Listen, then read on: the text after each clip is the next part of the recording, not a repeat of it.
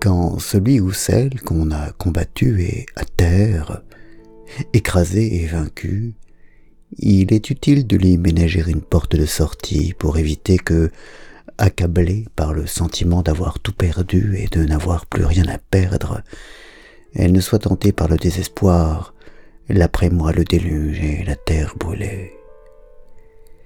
Et laisser ouverte cette porte de sortie, c'est ce que l'on appelle parfois sauver la face, en référence à l'expression chinoise importée en français au milieu du XIXe.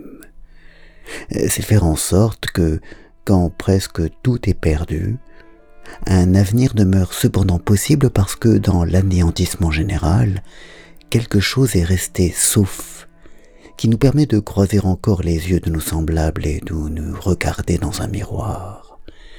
Nous avons su garder la face, ce visage non pas de l'honneur qui est toujours empêtré de vanité, mais de la dignité. Sauver la face de l'adversaire est cependant toujours périlleux, non pas tant à cause des idiots qui y voient une preuve de faiblesse, qu'en raison du caractère intrinsèquement ambigu, biface justement de tout combat. En théorie et dans l'idéal, ça n'est jamais contre une personne qu'on se bat, mais contre des idées, des pratiques, des comportements, des actions. En théorie et dans l'idéal, notre adversaire n'est pas notre ennemi. Dans la pratique, toutefois, ce ne sont pas des idées ou des actes contre lesquels nous luttons, mais contre les personnes qui les propagent et les commettent. Et il arrive toujours un moment où l'efficacité de cette lutte exige de s'en prendre aux personnes, parce que là est la source vive de ce contre quoi nous luttons. Sauver la face de l'adversaire, c'est, à l'instant de lui faire rendre gorge, retenir notre victoire, et non seulement ne pas le tuer, ce qui est simplement sauver sa vie, mais lui tendre une main qui lui permettent de considérer que son combat n'aura pas été totalement vain. C'est chercher un point de conciliation au moment même où nous pourrions nous en passer et reconnaître, parce que nous n'en avons plus besoin, que notre adversaire n'avait pas totalement tort.